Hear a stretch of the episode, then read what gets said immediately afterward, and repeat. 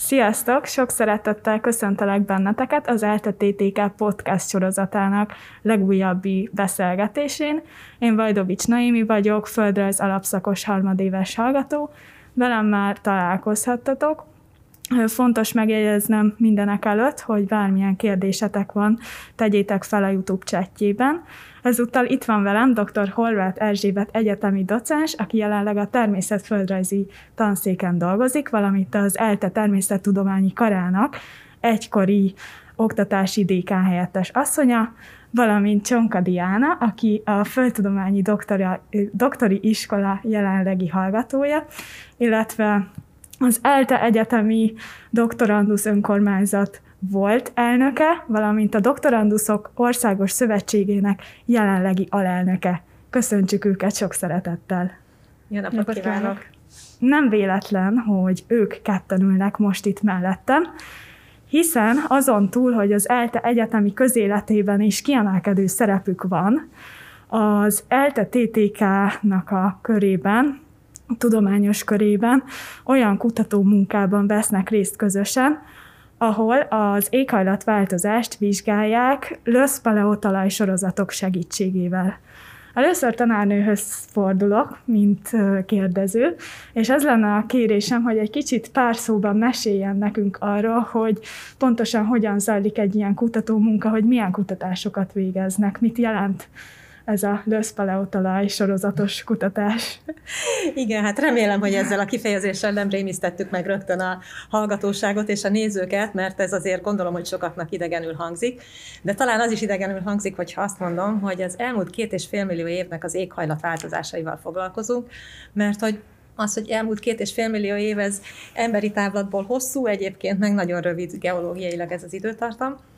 De ha azt mondom, hogy pleistocén, akkor megint csak valószínűleg ijeszgetésnek fog hangzani, de mondjuk azt, hogy a jégkorszakok. És így már valószínűleg mindenkinek ismerős lehet, hogy a jégkorszakokról valamiféle elképzelésük van a, a hallgatóknak, Igen. nézőknek. Na most ezen belül azok a bizonyos löszök és paleotalajok, azok olyan képződmények, amelyek a, a jégkorszakok idején, itt a Kárpát-medencében, a nagyon hideg és száraz éghajlaton hatalmas porviharoknak a porából ülepettek le, és ez halmozódott föl több tíz méteres vastagságban, uh-huh. és aztán voltak olyan periódusok, amikor fölmelegedett az időjárás, és a maihoz hasonló volt az éghajlat, talaj képződött rajta, és utána megint jött a porvihar, megint betemetődött, és ezeket a talajokat, amik ma már nem a felszínen vannak, ezeket nevezük paleotalajoknak. Hűha. Itt ennek kapcsán eszembe jutott az a kérdés, hogy van-e konkrét mintaterület, ahol ezt vizsgálják, hogy hol jellemzőek ezek a felhalmozódások? Hát mi konkrétan a Kárpát-medencére koncentrálunk, ezen belül is a legtöbb, legtöbb te, terület, legtöbb hely az a Magyarországon található, de határon túl is, tehát mind a Vajdaságban, mind pedig a felvidéken, de tulajdonképpen Erdélyben is vannak ilyen, ilyen feltárások. A mi kutatási területünk elsősorban Magyarország, és hogyha egy, egy tipikus példát kell mondani, akkor Paks. Paksi uh-huh. téglagyár, amit mindenki láthat, hogyha nem a, az autópálya megy, hanem a hatos úton, akkor egy hatalmas kémény meredezik, mielőtt elérjük Paksot, és ott az a, az a téglagyárnak a bányája, és többek között ott is vizsgálódunk. De a diának van két olyan feltárás, ami kicsit közelebb van Budapesthez.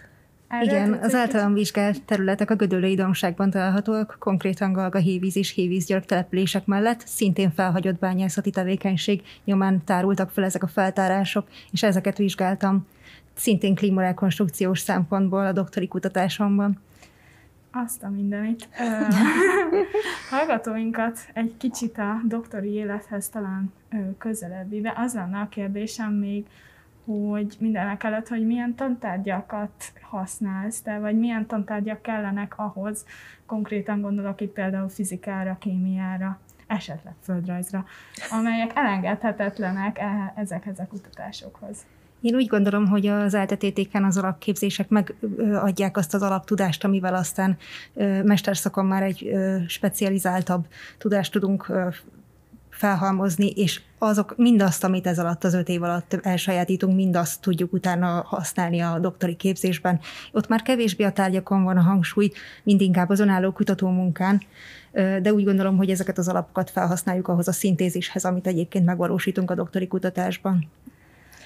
Hát ehhez kapcsolódóan hadd mondjak valamit, mert most itt egy picit akkor a volt oktatási DK helyettes hadd szólaljon meg belőlem, hogy, a, hogy nagyon fontos azért az, hogyha valaki földrajz vagy földtudományi alapszakra jön, akkor nem csak a földrajz szeretete fontos, hanem fontos azt is tudni, hogy, hogy tényleg valamiféle legalábbis alkalmazói szinten kell bizonyos matematikai, fizikai és kémiai ismerettel is rendelkezni, sőt, tulajdonképpen a biológia sem árt. Tehát, hogy, hogy ezek mind-mind olyan területek, amiket, a, amiket mi használunk. Nem célirányosan használjuk, de, de ahhoz, hogy én mondjuk egy statisztikai elemzést tudjak készíteni a vizsgálati eredményeimből, ahhoz kell valamiféle matematikai ismeret, ahhoz, hogy megértsem az ásványoknak a mállását, ahhoz kell valamiféle kémiai ismeret. És, és én azt láttam, hogy ez sokszor nehézséget okoz a, a jelentkezőknél, hogy azt gondolják, hogy elegendő a földrajz, vagy elegendő a, a földtudományoknak a szeretete. Nem, ennél egy kicsit több kell, de ahogy, ahogy Dia is mondta, azért a képzés során ezek elsajátíthatók. Csak nem okozom senkinek meglepetést, hogy, hogy ilyennel is fog találkozni, mert, mert a természettudományokban szükség van az alapokra mindegyik, mindegyik területen. És egyébként beszéltünk már doktoranduszokról, beszéltünk már oktatókról is. Konkrétan kik a tagok, kik a tagjai ezeknek a kutatócsoportoknak, illetve uh-huh. ennek a kutatócsoportnak konkrétan? Igen, hát mi mindketten a, a természetföldrajzi tanszéknek a löszkutató csoportjában dolgozunk, és Hú, most megpróbálom elsorolni, és remélem nem marad ki senki, úgyhogy Dia figyelj, légy szíves. Tehát Csonka Dia a, az egyik tagja.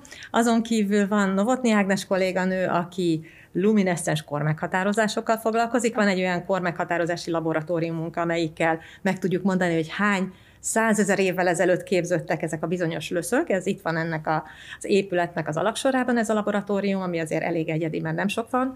Magyarországon még kettő másik ilyen labor működik. Barta Gabriella, aki szintén a doktoranduszom volt, ő a löszökben található karbonátkiválásokkal foglalkozott, ezeknek az osztályozásával, vizsgálatával. A Bradák Balázs, aki jelenleg még talán Spanyolországban, de már mindjárt Japánban fog dolgozni, aki a löszökben található mágneses alkotó elemeknek a vizsgálatával foglalkozott, amivel szélirányokat, csapadékmennyiséget tudott meghatározni, hogy, hogy megint csak egy kicsit riogató szót mondjak, mágneses szuszceptibilitás vizsgálatokat végzett. Oké. okay. Azután Vég Tamás kolléga, aki inkább a, a löszökön kialakuló felszínformáknak a vizsgálatával, a törvényszerűségekkel, és azoknak a a morfológiai jellemzőivel, tehát a terepi jellemzőivel foglalkozik. Térinformatika segítségével hozzáteszem. Igen, köszönöm szépen. És és akikkel még egyébként kapcsolatban állunk itt a Csillagászati és Földrajzi Kutatóintézet Földrajztudományi Intézetéből egy kollega konkrétan. Igen, Szeberényi József. József. Igen, mm. igen, igen, ő, ő, ő, ő geokémiai vizsgálatokat végez, de kapcsolódnak a geológus kollégák közül is többen a kutatásainkhoz. Vannak olyan geológusok, akik a, a löszökben található egy olyan vulkánkitörésnek a nyoma egy réteg, aminek a vizsgálatát a mikroszondás, tehát a nagyon-nagyon célzottan, pontszerű geokémiai összetétel vizsgálatát végzik de, de többen mások is vannak, doktorandusz is van most egy, aki a növényi maradványok vizsgálatával foglalkozik. Őt Milinkó Istvánnak hívják, ő most kezdte nem régiben a kutatásait. Sőt, mi több, akkor mondok egy érdekeset, hogy még egy hölgyet behozzak a rendszerbe ilyen láthatatlan módon. Nekem most van egy másik doktoranduszom, egy iráni hölgy, aki az iráni löszöknek a vizsgálatával foglalkozik. Úgyhogy, úgyhogy gyűjtjük. És itt, ha már Iránt mondtam, hadd mondjak egy történetet, bocsánat, hogy ehhez kapcsolódik. Hogy Csak általában ez az az ország, ország, ahol úgy az emberek egy kicsit talán félve utaztak, utaznak mostanában is, és és nemrégiben részt vettünk egy konferencián 2017-ben, amit Iránban szerveztek, és a kutatócsoportból ugye lehetett hallani, hogy van két fiatalember is, sőt, van egy harmadik is, aki nem közvetlenül itt az eltén van, csak mi lányok mentünk el. Tehát a három lány ment el, és mi voltunk a löszbabák Iránban, úgyhogy nagyon-nagyon élveztük, és nagyon pozitív tapasztalatok voltak, tehát, de gondolom, hogy majd a konferenciákról is esik egy-két szó, nem akarok nagyon elébe szaladni, csak hogy így a hölgyeknek a jelenlétét a kutatásban egy kicsit erősítsem ezzel is. Hát még egy kicsit visszaugranék az előző témákra, ugyanis említett említette tanárnő, hogy a löszöknek különböző tudományos, a löszökről különböző tudományos munkák szólnak, különböző területek, kicsit más, kicsit ilyen, kicsit olyan, kicsi kémia, kicsi fizika. Itt az lenne a kérdésem, hogy gyakorlatban ezeket a kutatásokat hol alkalmazzák? Vannak konkrét építkezések például, vagy, vagy egyéb területek, ahol ezeket alkalmazzák már? Hát ezek mindig azok a keresztkérdések, amit egy alapkutatással foglalkozó embernek, ha föltesznek, akkor egy kicsit zavarba jön. Tehát, hogy a mi kutatásunk az inkább olyan fajta alapkutatás, aminek nehéz megmondani a közvetlen azonnali hasznosíthatóságát. De hogyha ha, ha belegondolunk abba, hogy azok a kutatási eredmények, amiket mi tudunk produkálni, azok az éghajlatváltozásoknak a jellegét, a mikéntjét mondják meg. Azt, hogy ez körülbelül mennyi idő alatt történik meg. Milyenek voltak azok a hideg időszakok, milyen jellemzőik voltak, mennyire volt száraz, mennyire volt hideg, vagy a meleg időszakok. Ez is egy nagy kérdés, mert ugye általában én azt szoktam mondani az oktatás során, hogy hát úgy képzeljük el ezeket az éghajlat, vagy ezeket a jégkorszak közöket, hogy mint ahogy most, mint ez a mostani időjárás. Na de hát könyörgöm, a mostani időjárás is, ugye, ha, ha visszagondolunk, azért az elmúlt tízezer évben is sokat változott. Voltak szárazabb, hidegebb, melegebb időszakok, voltak kis jégkorszak, amikor a német alföldi folyók befagytak, nagyobbak voltak a gletszerek, most a gletszerek visszahúzódnak. Tehát, hogy ezek mennyire milyenek. Ezt tudjuk megállapítani a vizsgálataink során, tehát itt a terepi vizsgálatokkal kezdjük el ezt az egészet, és aztán utána egészen mikroszkópos, sőt, ahogy elmondtam, geokémiai szintig is elmegyünk, és, és igazándiból ezek eddig még úgy tűnnek, hogy önmagukban, hát megfejtjük, na jó, hogy mi történt a múltban. De ha belegondolunk, akkor olyan időtávra tudunk visszanyúlni, amit már a történelem, tehát a, a, az éghajlat, vagy a, a az időjárási eseményeknek a feljegyzései sem tartalmaznak, nincsenek mérések. Tehát az körülbelül 200-250 évig terjed visszafelé, és aztán vannak még írásos emlékek, de azért 200 ezer évvel ezelőttről nincsen semmi. Tehát az egyetlen információ az ez lehet, ami a szárazföldekről származik az óceánok mélyéről, a jégfúrásokból, tehát az antarktiszi, grönlandi jégfúrásokból vannak, vannak adataink, de az, hogy azok a változások, amiket ott látunk, azok hogyan működtek a szárazföldön, konkrétan mondjuk a Kárpát-medencében, arra visszamenőlegesen a múlt időből mi tudunk választ adni. És azt reméljük, hogy aztán a későbbiekben a klímamodellekhez ezt majd fogják tudni alkalmazni. Uh-huh. Tehát minél részletesebben tudjuk fölbontani, meg tudjuk mondani egy-egy eseménynek a hosszúságát, mennyi volt az átmenet a hideg időből a meleg időszakba. Szóval, hogy ezek, ezeket így tud ez hasznosítható lenni leginkább, azt gondolom. Ez nagyon érdekes. Egy kicsit te specifikáltabban tudnál mesélni, Dia, a saját kutatásodról, hogy azon belül mi a cél, hogy hol alkalmazható az a tudás, amit te leírsz és, és kutatsz. Arról tudsz egy kicsit pár szóban Persze, természetesen. Az én kutatási területem célzottan lett kiválasztva egyébként ez a két felteres, mivel viszonylag kis távolságban találhatóak egymáshoz képest, két, két és fél kilométeres távolságban, és mégis merőben más képet mutat ezeknek a löszpalaotalaj sorozatoknak a felépítése. Én arra kerestem a választ, hogy mi az a lokális folyamat vagy történés, ami igazából befolyásolhatta ezeknek a löszpalaotalaj sorozatoknak a kialakulását, illetve milyen, milyen események történtek a múltban, és azokat hogyan tudom megfogni, hogyan tudom rekonstruálni.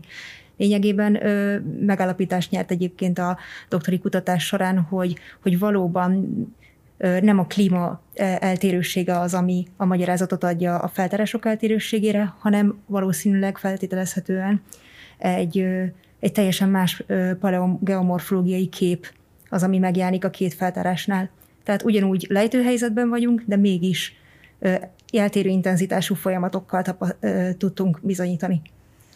Hű, azt a mindenit. És van olyan személy, akivel te együtt írsz tudományos cikket erről? Vannak olyan emberek a kutatócsoport. Igen, ezt vagy...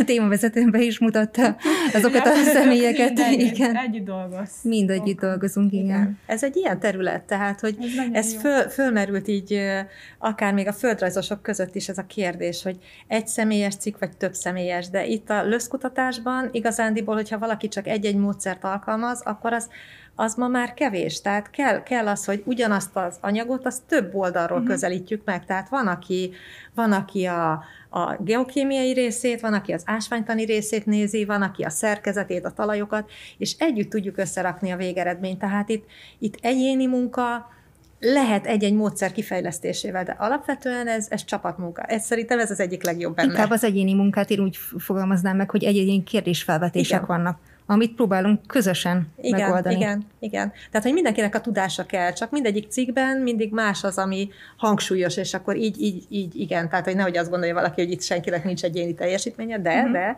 van, csak, csak szükséges a többi is, többi, többi embernek a, a hozzájárulása is.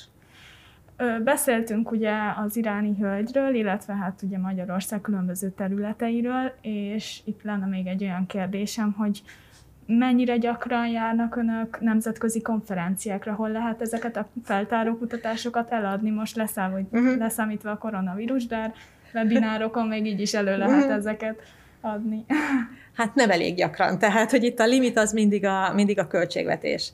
Ezek a konferenciák most már egyre drágábbak, tehát a regisztrációs díj, az úti költség, a szállásköltség, ha az embernek van pályázati pénze, akkor el tud menni, és ha már elmegyünk, a, akár Iránba, de hogyha ha, ha Németországot, vagy Svájcot, vagy Dublinban volt legutóbb ez a nagyon nagy nemzetközi konferencia, ami negyed időszakutatással foglalkozott, akkor már az ember szeret elmenni terepre is, tehát szereti kihasználni a lehetőséget, hogy ott a környező kapcsolódó kutatásokat meg tudja nézni a terepen is, megnézni a feltárásokat, oda menni, mintát gyűjteni, meg tapogatni az anyagot. Tehát, hogy ezek, ezek mind-mind fontosak, és akkor innentől fogva viszont ez már nagyon drága. Tehát mindig szelektálnunk kell, és mindig azt nézzük, hogy mi az, ami a legfontosabb, mi az, amelyik tudományosan leginkább előre visz bennünket, és, és ahol a leginkább megmérettetik az, amit csinálunk. Tehát éppen ezért célirányosan választjuk ki azokat a konferenciákat, ahova, ahova elmegyünk, és, és igen, igen. Mm.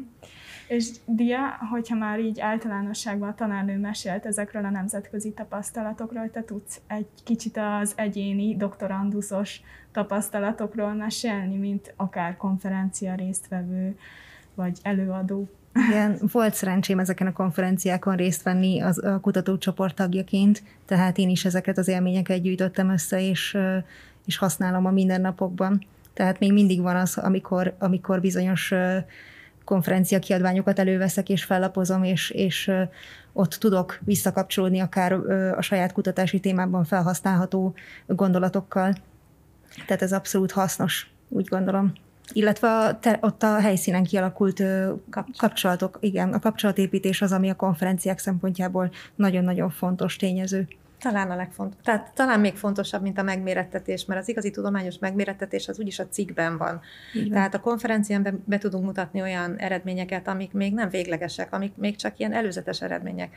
De hogy mondjak egy példát erre, és nem szóljon, hogyha túlságosan elszorizgatom a dolgot, hogy nekünk az, hogy most itt az egyetemen működhet egy lumineszcens laboratórium, amit említettem, az annak köszönhető, hogy én 91-ben egy ankarai konferencián vettem részt, ahol teljes véletlenséggel rábögtem egy kollégára, akiről azt hittem, hogy ő írt egy bizonyos könyvet, én nem mértem föl, az a kolléga 30 éves, és a könyv szerzője az már legalább 70 kell, hogy legyen. Viszont ez a találkozás, ez olyan hosszú távú kapcsolatnak az alapját jelentette, tehát elkezdtünk beszélgetni, és akkor az illető kolléga elkezdett érdeklődni a magyarországi löszök iránt, írtunk egy publikációt, ami az ő tudományos életében is, meg a miénkben is az egyik legjobban ö, idézett publikáció, tehát ez a cikk, ez mindegy, mind a kettőnk számára fontos volt, és azóta ő, egy németországi kutatóról beszélünk, Manfred Frehelről, ő az, aki, akinek a segítségével tulajdonképpen nagyon-nagyon sok mindent meg tudtunk valósítani, akkor is, amikor mondjuk a, a pénzügyi lehetőségek, tehát műszer szempontjából értendő, vagy mérések szempontjából értendő pénzügyi lehetőségek nem voltak annyira megfelelőek. Úgyhogy ilyen jelentőségei vannak, és ezt nem lehet előre tudni, hogy egy-egy konferencián mikor találkozik az ember össze valakivel, akivel aztán hosszabb távú együttműködés is ki tud alakulni. És most ezzel kapcsolatban egy újabb kérdés eszembe Milyen nyelveket kell ehhez tudni, hogy tudom, hogy alapvető mindenhol az angol, de mennyire fontos mondjuk a német. Én speciál nagyon szeretem a spanyol nyelvet, uh-huh. nagyon jól beszélem, vagy hát így magyarországi viszonylatban jól beszélem, uh-huh. hogy mondjuk én spanyolos vagy németesként mennyire tudnám alkalmazni a nyelvtudásomat. Nem nagyon. Nem. nem nagyon, tehát, hogy a, a németekkel is angolul beszélgetünk Igen. többnyire. Tehát én is beszélek németül, és ritkán van, csak amikor ketten beszélünk például ezzel a kutatóval, akkor beszélünk németül, egyébként pedig angolul. Tehát a, a, publikációk, a cikkeknek a nyelve is angol, és ez a közvetítő nyelv. Tehát nagyon sajnálom, mert nekem is nagyon tetszik a spanyol nyelv egyébként, de, de a tudományos életben legalábbis itt, amit mi átlátunk, ez, ez nem, nem működik. Tehát minden, a kínaiaktól a, az oroszokig mindenki, mindenki az angol nyelvet használja. Tehát ez egy olyan közvetítő nyelvé vált, amit lehet szeretni, nem szeretni, de ezek a tények. Egyszer volt egy ilyen tapasztalatom egy francia konferencián, ahol a franciák azt mondták, hogy nem engedik, hogy lefordítsák angolra, mert aki Franciaországba jön konferenciára, az beszéljen franciául. Na, ez volt az egyetlen élményem, de egyébként mindenütt másút az angolt használtuk. Igen, a francia. Én azért a diszertáció akkor találkoztam a 20. századból, főleg magyar szerzők tollából, egyébként viszonylag sok német szöveggel is. A háború előttről, igen. inkább meg, a, meg ugye a 70-es évekig igen, igen. volt jellemző, igen, tehát a, az a korosztály sokkal inkább németül beszélt. És akkor még ugye Németország, Ausztria, ez a közép-európai régió volt, amelyik mondjuk löszkutatásban, vagy, vagy a, a éghajlatváltozások kutatásában elég elő volt, és szerintem talán azért lehetett. Aztán most egy kicsit így használt vettem a német nyelvtudásomnak, és egy kicsit tudtam rajta fejleszteni. Aha. Egyébként tényleg az angol az, ami túlsúlyos. Sose Igen. lehet tudni. Igen. Ö, említetted, Dia, hogy te egyébként az ELTE, illetve én is említettem, hogy az ELTE közéletében is kiemelkedő szerepet játszol, és játszottál mindig is. Itt ezzel kapcsolatban lenne egy olyan kérdésem, mint doktoranduszhoz, hogy hogyan lehet összeegyeztetni a doktori pályát a közéleti pályával és a magánélettel. Hogy ez megy valamilyen szinten, érzed azt, hogy ki tudod egyensúlyozni valamilyen módon az életedet, vagy azért ez nehezebb sokszor? Meg kell találni az egyensúlyt, ez, ez igaz, de én abszolút önműködő járó voltam az első pillanattól kezdve, és, és nagyon szeretem a, a pörgést, nagyon aktív vagyok, tehát, tehát nagyon sok időt töltöttem az egyetemen, és így sikerült azt, ezt a kettőt összehozni, hiszen ugye mind a doktori tanulmányaim, mind pedig ugye a közéleti tevékenység szó szerint fizikálisan is ez az épülethez kötődik, és hogyha sok időt vagyok itt, akkor azért ez is sokkal könnyebben meg lehet cselekedni, amit meg kell. és talán, mint volt dékán helyettes, illetve oktató, dolgozó és kutató, és anya. Hát igen. Hát ezeket azért úgy, már úgy választanám külön, hogy azért az nagyon más időszak volt, amikor DK helyettesként tényleg nagyon sok és sokszor váratlan és rövid határidős feladatokat kellett elvégezni, és voltak olyan időszakok, amikor tényleg óriási nagy volt a pörgés. Nagyon tudatosan kellett ezt építeni, és talán nem is annyira nagyon tudatosan alakult, vagy ö, építettem ki, hanem úgy alakult, hogy hogy rájöttem, hogy én jobban szerettem azt, hogy reggeltől estigben dolgoztam, viszont a hétvégék érinthetetlenek voltak. Tehát, hogy akkor hétvégén én csak akkor kapcsolódtam be bármiféle munkába, amikor mondjuk valami olyan határidő volt, hogy ezt el kellett végezni, de egyébként nem. Tehát egyébként akkor az a családé volt, és akkor otthon voltam, kikapcsoltam, és így bírtam, mert egyébként a, a nyári időszakban is folyamatosan voltak feladatok, tehát az, ami egyébként oktatóként rendelkezésre áll, hogy a őszi-tavaszi szünet, meg a nyári szünet, most eltekintve attól, hogy persze ilyenkor nekünk terepgyakorlataink is vannak, de hát az mondjuk nem olyan hosszú időtartamú, a, a, attól én azt végig dolgoztam, tehát, és ez, ez a tempó, ez valahogy most is megmarad bennem, tehát most is azért a, az utolsók között megyek el általában a, az egyetemről, mert megszoktam, hogy itt befejezem, tehát nem viszem már akkor haza a munkát, hanem akkor, akkor itt elvégzem, amit kell, és azért, azért megtalálom most is, tehát igen, igen, így, így lehet, hogy, hogy az ember tényleg nagyon tudatosan meghagyja azt a szeletet az életéből, ami a magánélet, és, és nem keveri össze. Tudni kell határokat húzni. Igen. Még az lenne a kérdésem ezzel kapcsolatban, hogy mint közéleti személyek mit gondol Dia, mit gondol tanárnő arról, hogy hogy mik az előnyei ennek, hogy közéleti szereplők is egyben, azzal együtt, hogy kutatást végeznek, azzal együtt, hogy magánéletük is van, hogy, hogy vannak-e konkrét előnyök, amiket már hasznosítottak is esetleg. Sű.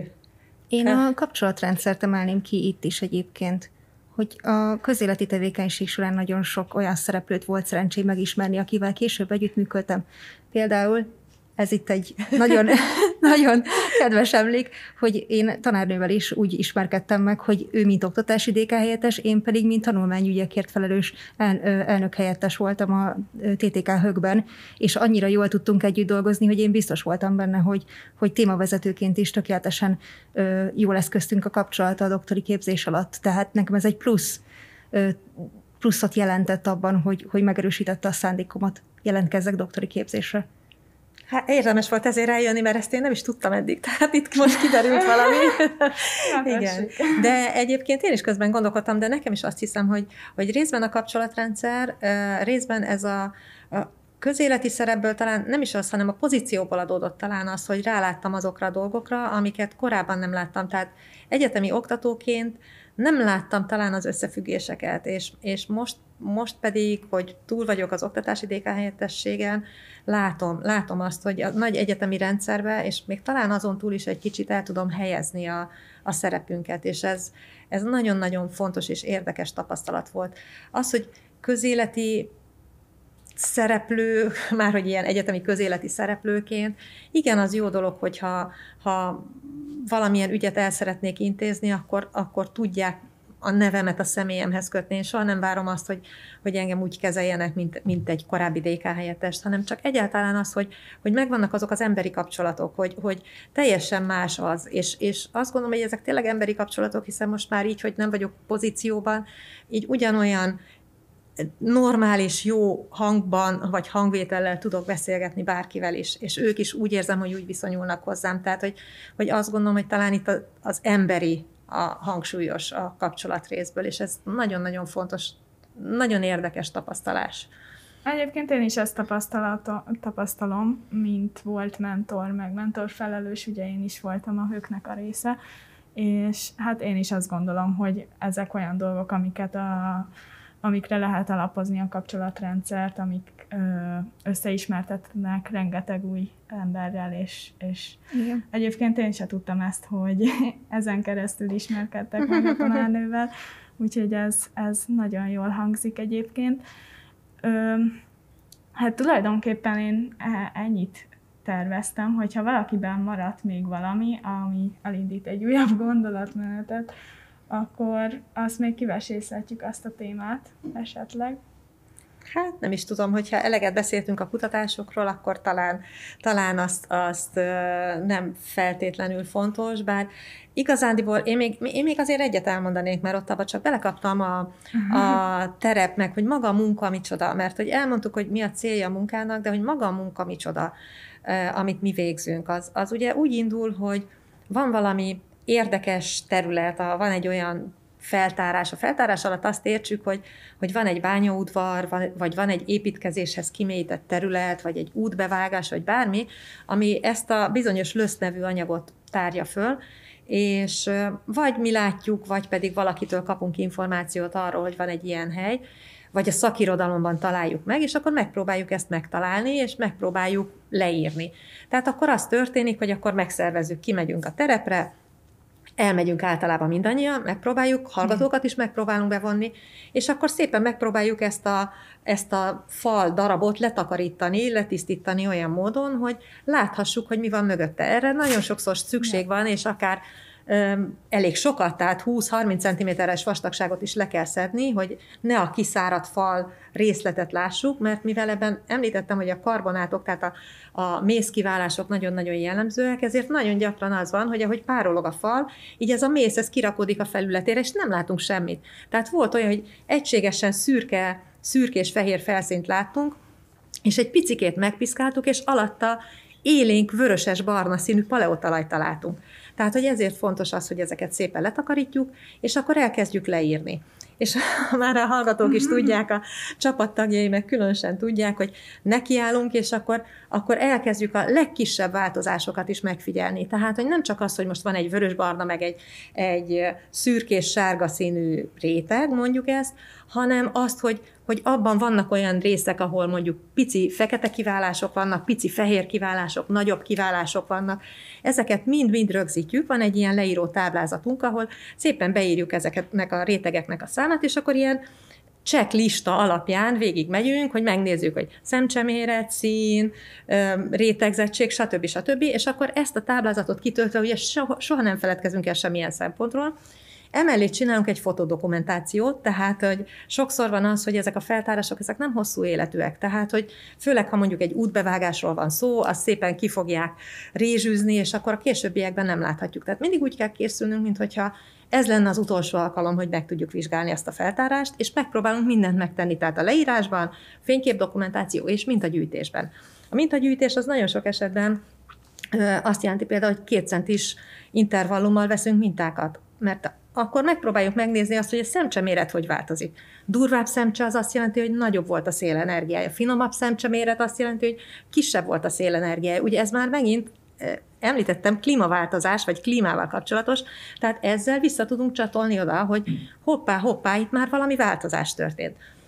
Tehát akkor ezeket a mintákat begyűjtjük, a paleotalajokból meg konkrétan szoktunk venni ilyen körülbelül 10x20 cm nagyságú mintákat, és ott pedig azt is bejelöljük, hogy melyik a fölfelé rész, és ebből csinálunk vékony csiszolatot. Olyan vékony csiszolatot. emelünk ki, ugye? Tessék? Tömböket, Tömböt emelünk, emelünk ki, egy ilyen, mint egy ilyen ételes doboz, ilyen uh-huh, műanyag uh-huh. ételes doboz, abba szoktuk belerakni, és utána ezt behozzuk a laborba, és átítatjuk ragasztóval, és levágunk belőle egy szeletet, és azt olyan vékonyra megcsiszoljuk, hogy be tudjuk rakni egy mikroszkóp alá, és akkor meg tudjuk nézni az ásványos összetételét, hogy hogyan oszlanak el a különböző anyagok, az agyak hogyan oszlik el benne, a, a mézkiválások hogyan néznek ki, és akkor ezek alapján már megint látunk valamit. Tehát például képzeljük el, hogy van egy gyökérjárat, amiben már nincs benne a gyökér, de a felületén ott van egy mézkiválás és aztán utána látok rajta egy mangánkiválást, egy fekete színű mangánkiválást, majd utána megint mézkiválást.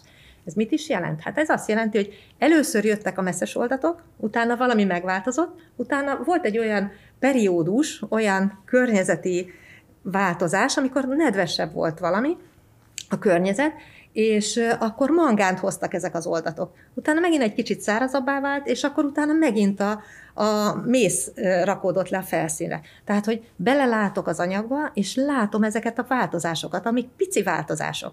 De hogyha sok ilyen pici változást látok, abból össze tudom rakni azt, hogy hogyan is nézett ki, hogyan is alakulhatott a fejlődés ennek a, annak a szeletnek, amit vizsgálok. És uh-huh. hogyha mhm. szeletről szeletre végignézem azt a 10, 20, 30, 40 méter magasságú falat, akkor tulajdonképpen, mint egy könyvben, mint hogyha fejezeteket olvasnék egy könyvben. És ezek a, ezek a pici jelenségek lennének a betűk, és akkor ebből összeolvasom mondatokat, a fejezeteket, és megfejtem annak a könyvnek a történetét, vagy annak a, mondjuk azt inkább csak fejezetnek a történetét, amit egy adott helyen, mondjuk Pakson, vagy Hévízgyörkön láthatunk, és, és ebből tudjuk majd összerakni a nagy képet, ami mondjuk a Kárpát-medencére jellemző, a közös dolgoknak a felismerésével. Tehát, hogy így képzeljük ezt el, hogy, hogy ilyen ez a munka, hogy van a terepi munka, ami sokszor nagyon jó, de amikor hideg van, és esik az eső, és az ember már odafagy a falhoz, akkor az nem jó, de, de ezt így mindig csak akkor érzem, hogy nem jó, mikor ott vagyok, aztán amikor visszajövünk, akkor már nem. Van a, a laboratóriumi része, tehát anyagvizsgálatok, stb. Van ez a mikroszkópozás része, és aztán ugye a kormeghatározás, amit mondtam, hogy, hogy a Novotnyági kolléganő csinál, és, és aztán utána, amikor már sok oldalról megnéztük, akkor, akkor tudjuk összerakni a képet is. És átbeszélgetjük, és most pont a DIA doktori diszertációjának az elkészítése során volt egy kérdés, és konkrétan öt órán keresztül vitatkozott a csoport róla, hogy hogyan is tudjuk értelmezni. És ezek a legjobb pillanatok igen, egyébként, igen. mert mindenki más gondolatokkal tud hozzájárulni ahhoz, ami aztán összerakja a képet arról, hogy hogyan alakult ki ténylegesen, milyen folyamatok hatottak egymás után, és, és mi látszódik most jelenleg a felszínen belőle. Lehet, hogy ez egy túl specifikus kérdés, de mi volt ez a kérdés, vagy mi kellett ennyit vitatkozni igazából? Ezt így ilyen kis Uh-huh. Az volt konkrétan a kérdés, hogy hogyan értelmezzük az egyes ö, paleokörnyezeti tényezők változását ugye ezek, ahogyan, ahogyan Erzsi is mondta, lényegében a szelvény teljes hosszában nézzük ezeket, a, ezeket az egyes proxikat, és hogy azoknak a változásai vajon mire engednek következtetni. Tényleg itt a ö, csapadékra vonatkozó információk, vagy éppen a vegetációra vonatkozó információk, vagy hogy látunk-e olyan eróziós eseményekre utaló jeleket, amik, amik arról tudnak minket meggyőzni, hogy itt, hogy itt egy jelentős lehordódás, egy jelentős anyag megsemmisülés következett be. Minden, minden, és akkor mindenki hozzáteszi a saját gondolatát, és, és végig kell ezt az egészet tényleg rétegtanilag haladva uh-huh. építenünk. Talán ő említette a terepgyakorlatokat, hogy pár élményt meg tudnál említeni?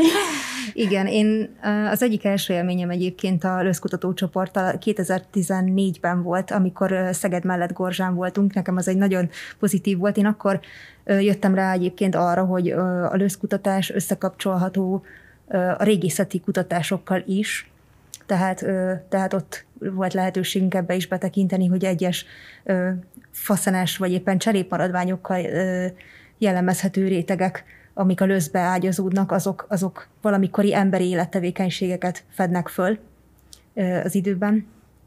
És igazából azóta folyamatosan járok terepre, voltak jobb és rosszabb alkalmak, és valóban én is a hideget kevésbé szeretem. A nyarat sokkal jobban el tudom viselni, mint most, amikor mínusz 6 fokban mintáztunk sütőn január elején. De találtatok mamutot?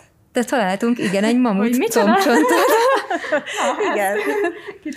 Novemberben kezdődött sütőn az újra mintavételezés, újra ezt a területet kezdtük el vizsgálni. Itt most a lumineszens kormeghatározáson volt a hangsúly a mintázásaink során, és az egyik kollégám meg szétnézett a környezetünkben, és látta, hogy löszfalból egy csontdarab áll ki. Általában ezek töredékek szoktak lenni, nem feltételeztük azt, hogy, hogy egy nagyobb csontot találunk, de elkezdtük kiásni. És hát egy ö, emberi karhosszúságú ö, csontra bukkantunk, amiről egyébként a paleontológus kollega meg is mondta, hogy egy nem teljesen kifejlett körülbelül, ugye a rétegtani elhelyezkedéséből adódóan kb. 70 ezer éves, 30 év körüli kifejlett mamutnak a combcsontja. És egyébként van kooperáció más egyetemekkel is, amikor ezeket a terepgyakorlatokat csináljátok, akkor úgy egybe vagytok mondjuk a Szegedi Egyetemmel, vagy akár nem tudom. De terepgyakorlatok szempontjából nincsen feltétlenül kooperációnk, inkább a, tényleg ezek a közös kutatások, kutatási témák, például a konzorciális pályázatok mm. hoznak minket össze egy-egy kutatóval. Igen, a terepgyakorlatokat kicsit nehezebb talán, mert mostanában földrajzon úgy szervezük a terepgyakorlatokat, hogy egy-egy kutató köré szerveződnek, tehát nem tudjuk azt már megcsinálni a nagyobb létszámú évfolyamokkal, akár 40-60 fővel, hogy mindenkit ugyanarra az egy helyre vigyünk el terepgyakorlatra, mert akkor nem, nem jutna mindenkinek elegendő terület, vagy nem tudná mindenki ugyanazokat a dolgokat elvégezni, és ezért az, az a szisztéma alakult ki, hogy mindegyik vezető kutató szervez maga köré doktoranduszokat, vagy többi kollégát, és akkor meghirdetünk egy-egy területet, és mivel negyedidőszak kutatással konkrétan löszkutatással nem olyan nagyon sokan foglalkozunk itt Magyarországon, már hogy ilyen nagyobb szinten Szegeden is van egy csapat természetesen, sőt, leginkább ott, Pécset is van, de, de ilyen értelemben az együttműködés és a terepgyakorlatoknak az összehangolása az nagyon nehézkes lenne. Nagyon izgalmas lenne, mert én hallgatókoromban voltam úgy, hogy debreceni hallgatókkal voltunk együtt terepgyakorlaton, ennek megvan a varázsa. Hát ez, ez nincs, ez most itt nincs akkor mondhatjuk azt, hogy ez a mamutos találmány, ez az ELTE találmánya. Mondhatjuk, hát igen. igen. És úgy voltak terepe, hogy én akkor pont nem is voltam ott, csak jöttek be, és hát hozták dobozban azt a csontot, és mikor legközelebb mentünk, akkor, akkor én nem is láttam már, csak a helyét mutattátok, hogy hol van. Úgyhogy, tehát, hogy ilyen, ilyen dolgokat is lehet találni, és tényleg, tényleg szerintem nagyon-nagyon izgalmas ez a, ez a terület, mert én számomra mindig egy kicsit azt mutatja, hogy olyan, mint a, talán a barlangásznak, hogy felfedez egy olyan új barlang ágat, ahol még soha nem járt előtte senki. Én most föllapozom a természetnek ezt a könyvét, és azt a lapot olvasom, amit még soha előttem senki nem olvasott. És ez, ez valami olyan varázslatos, tehát, hogy, hogy tényleg sokszor csak az ember automatikusan pucolja a falat, de, de amikor belegondolok, hogy úristen, mit árul föl itt előttem, és mi mindenre ad ez lehetőséget, akkor én nagyon el tudok varázsolódni. Tehát most is már nyilván ezért beszélek ilyen sokat, de, de, de én nagyon-nagyon szeretem, és azt úgy tűnik, hogy azért vannak hallgatók, akik, akik szintén ráéreznek ennek a szépségére akkor mondhatjuk azt, hogy a Jégkorszak című animációs film is Magyarország területén is akár játszódhat, de hát nem. tigris A felmelegedéses rész, igen. Az már... Én már azt nem láttam a felmelegedést. De, de, de hát nálunk ugye nem volt sose jég, mi ilyen úgynevezett jégkörnyéki területen voltunk, tehát de, de úgy egyébként igen, igen, játszódhat. Eltekintve a pontatlanságoktól egyszer, igen. egyszer gondoltam, hogy összegyűjtöm, hogy, hogy mik azok a részek. A, például azért dinoszaurusz ne gondoljuk, hogy élt a negyed időszakban. de, de nem, de, de, de jó, mert abból a szempontból jó, hogy a gondolkodásba bevitte egyébként ezt, hogy, hogy voltak éghajlatváltozások. Ez nem olyan mhm. nagyon régi gondolat, száz évvel ezelőtt még sokan kételkedtek benne, hogy volt ilyen. Egyébként talán ő még nagyon korán említette, hogy nagyon sok nő van igazából itt a kutatócsoportban. Én egyébként érzékelem is azt, hogy egyetemi szinten is egyre több hallgató nő, uh-huh. és egyébként a szüleim is az állatorvosi szférában dolgoznak egyetemi oktatóként, és ők is mindig mondják, hogy egyre több a női állatorvos, uh-huh. és mhm. egyre kevesebb a férfi, és panaszkodnak is, és itt ezzel kapcsolatban lenne a kérdésem az, hogy hogy ezt a kutatómunkák végzése során is tapasztalják a tanárnőik, hogy, hogy, mert most itt említett nagyon sok nőt, de mm. hogy így, így egyre növekszik a nők száma évről évre, vagy, vagy ez csak egy ilyen olyan tendencia, amit csak én egyéni megfigyeléses módon vettem észre. Hát nem tudom, a hallgatók között én is érzékelem, hogy, hogy általában többségében vannak a, a nők, de kutatók között talán nem annyira nagyon jellemző, és talán más kutatócsoportokban nincsenek is ilyen sokan. Ugye itt azért kell a fizikai erő is, hogy, hogy az ember le tudja pucolni a falat, és, és ásson, és minden. Tehát ez tényleg azért egy jó kis wellness, amikor, vagy fitness, amikor kín van az ember terepen, de, de, de hogy nem jellemző, viszont azért azt hadd mondjam el, és bocsánat, csak talán érdekes lehet, hogy azért a pályázatok kiírásánál egyre inkább figyelembe veszik azt, hogy, hogy nő valaki, tehát hogy, hogy az, a, a nő női mi volt az embernek együtt járhat azzal, hogy anya lesz, és akkor ez, ez emiatt egy kicsit talán lemarad a kutatásokban, mert hogy nyilvánvaló, hogy az első pár évben sokkal inkább a, a kisgyerekhez kötődik, és később tud visszatérni. Ezek úgymond kieső idők. Én, én azt gondolom saját tapasztalat alapján is, hogy ilyenkor az ember nem is mérlegeli azt, hogy most a gyerekre fordítja az időt, vagy pedig a kutatásaira, mert a kutatásra én azt szoktam mondani, hogy majd akkor tíz évvel később leszek nagy tudós, az még mindig bepótolható, de a gyerekem tíz év múlva már nem lesz öt éves, amikor érdekelni ugyanaz a játék, amit most tudok vele játszani.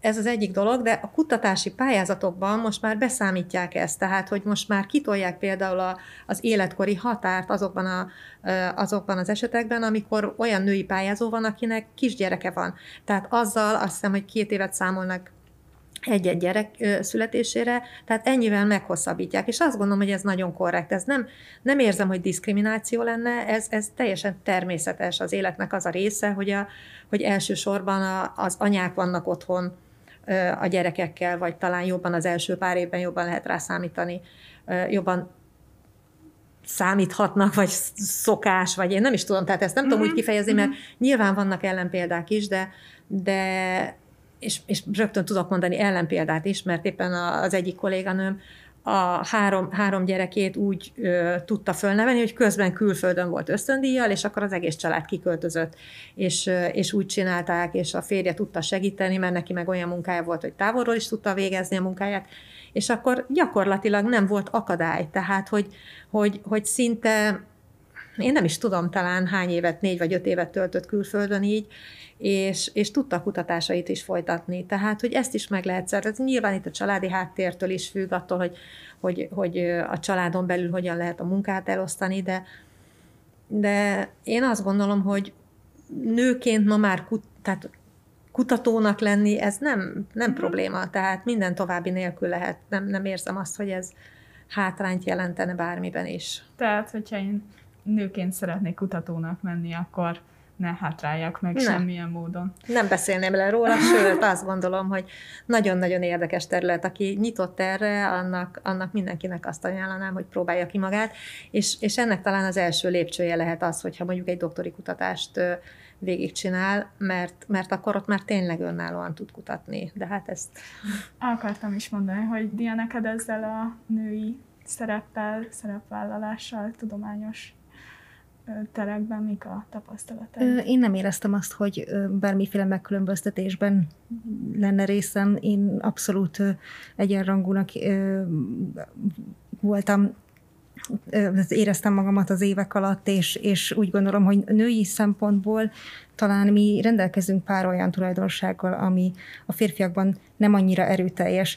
Én, én saját magam mondhatom, hogy nagyon sok szervezői és nagyon sok administratív határidőre odafigyelve benyújtott anyag elkészítése szükséges a doktori képzés alatt, amire szerintem a nők egy kicsit talán rugalmasabban és, és gyorsabban tudnak reagálni, és jobban meg tudják szervezni ezeket a, ezeket a folyamatokat. Sokszor segítettünk itt is egyébként évfolyamtársakkal egymásnak, mert, mert megcsúsztunk volna adott esetben. És most éppen a természetföldrajzi tanszéken, ha így belegondolok a doktorantusz gárdába, akkor nem mondhatnám azt, hogy egyébként a nők túlsúlyban uh-huh. vannak. Most nem? Most abszolút nem. Ez, ez teljesen változó. Sőt, nálunk most, hogyha most te végzel, vannak, a fiúk vannak többségben, illetve hát a, az iráni doktorandusz, aki, aki hölgyként van a tanszéken, más nincs is most. Én, uh-huh. Igen, én is ezen gondolkodtam, amikor rákérdezett az előbb, hogy, hogy éppen pont, igen. pont fiúk vannak javarészt. Hát ez nem baj. És most egy kicsit a kínosabb részéről is beszéljünk, hogy mik, mik a hátrányok, vagy talán ő például érte bármilyen negatív megkülönböztetés, mondjuk a DK helyettesi pálya kapcsán, vagy akár oktatói, tudományos téren? Tudományos téren biztosan nem éreztem. DK helyettesként szerintem talán én okozhattam inkább meglepetést néhány embernek, mert hogy, hogy, hogy nem volt, tehát a, a, de, de előttem volt, de igen, Bartoli tanárnő volt DK helyettesként nő előttem, meg, meg Há Nagy Anna is igen, oktatási DK helyettesként, de ő rá, igen, igen, ő tudományos DK helyettes volt ö, éveken keresztül. Ö, nem, ott talán inkább ö, talán inkább meg kellett mutatni azt, hogy, hogy igenis, és fölkészült vagyok, tehát, hogy ne egy mosolygós kislányként kezeljenek, alapvetően én nagyon mosolygós vagyok, de, de hogy ne, ne úgy kezeljenek, hanem, hanem fogadják el. De ezt nagyon hamar elfogadták, tehát soha nem éreztem a, ennek a, azt a fajta negatívumát, hogy, hogy lekezeltek volna. Hanem, de talán, talán azt, hogy, hogy az én attitűdömből nem gondolták azt, hogy én annyira keményen beleállok bizonyos dolgokba.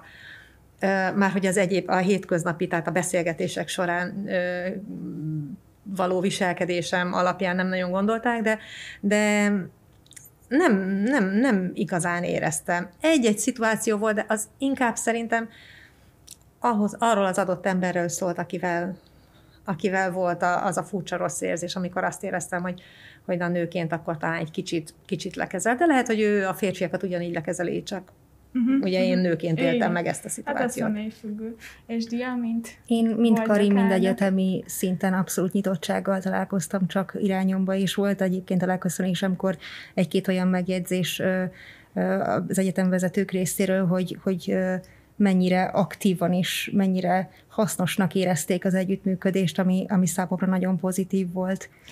Tehát akkor mondhatjuk, hogy felavatástól mondjuk leköszönésig pozitív irányba uh-huh változott ez a igen. tendencia.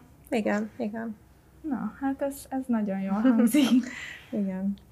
E, igazából más, más, most így nem jut eszembe más kérdés, hogyha tanárnőikben még benne ragadt valami, vagy diában esetleg akár a női. Én csak bátorítok mindenkit arra, hogy választ az eltetétéket, és a doktori képzésekről is tájékozódjon. Tanárnő?